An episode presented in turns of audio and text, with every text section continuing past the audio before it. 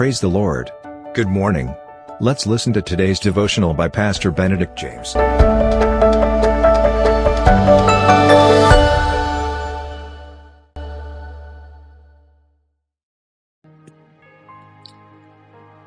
Greetings in the most loving and comforting name of Jesus Christ.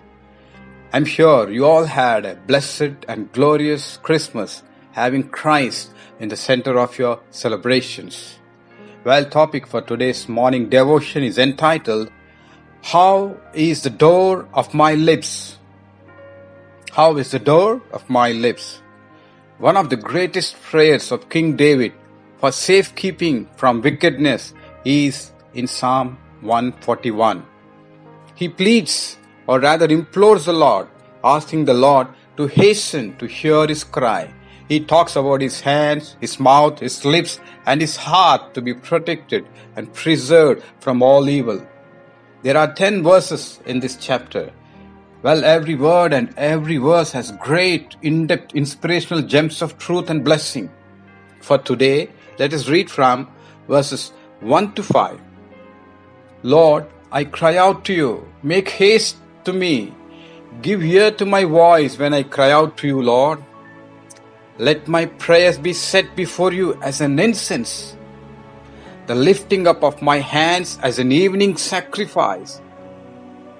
Set a guard, O Lord, over my mouth. Keep watch over the door of my lips. Do not incline my heart to any evil thing to practice wicked works with men who work iniquity. For today, let us focus on the third verse of this psalm. No prayer should be often spoken by us than that of David in this psalm. Psalm 141 3 says, Set a watch, O Lord, before my mouth, keep watch over the door of my lips. There is nothing in all our life to which most of us give less heed than to our words. I repeat, there is nothing in all of our life to which most of us give less heed than to our words. We let them fly from our lips as the leaves fly from the trees when the autumn winds blow. Many people seem to think that words scarcely have a moral character.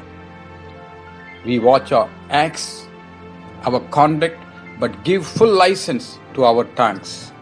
And oftentimes we fall prey to this tongue and spoil our testimony so many times.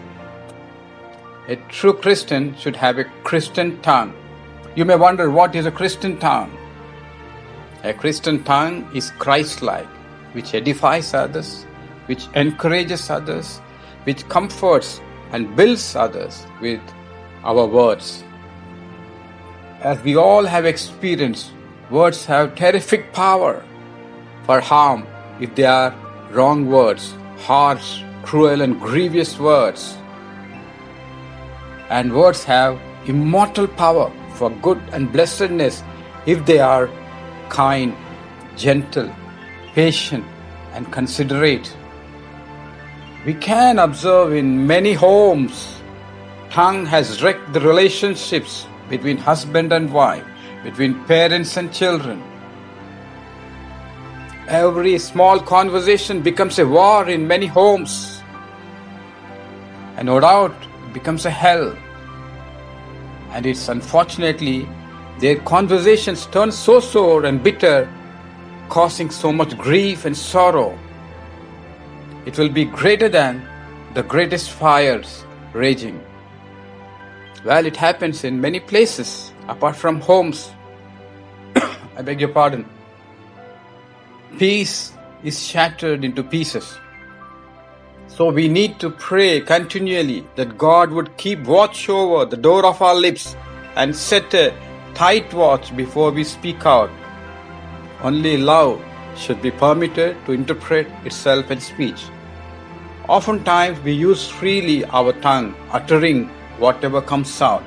How many times we have hurt an individual in this year, and how many people in this world we have hurt and grieved them in this year. We ourselves know, and only the Lord knows. Let us introspect at the fag end of this year. O Lord, help us to keep the door of our lips and set a watch before our mouth to bless, to comfort, and to uplift people in the new year. This is our only prayer. In Jesus' most majestic name we pray. Amen. Thank you for listening to today's devotional. God bless you. Have a blessed day. And always remember, Jesus loves you and cares for you.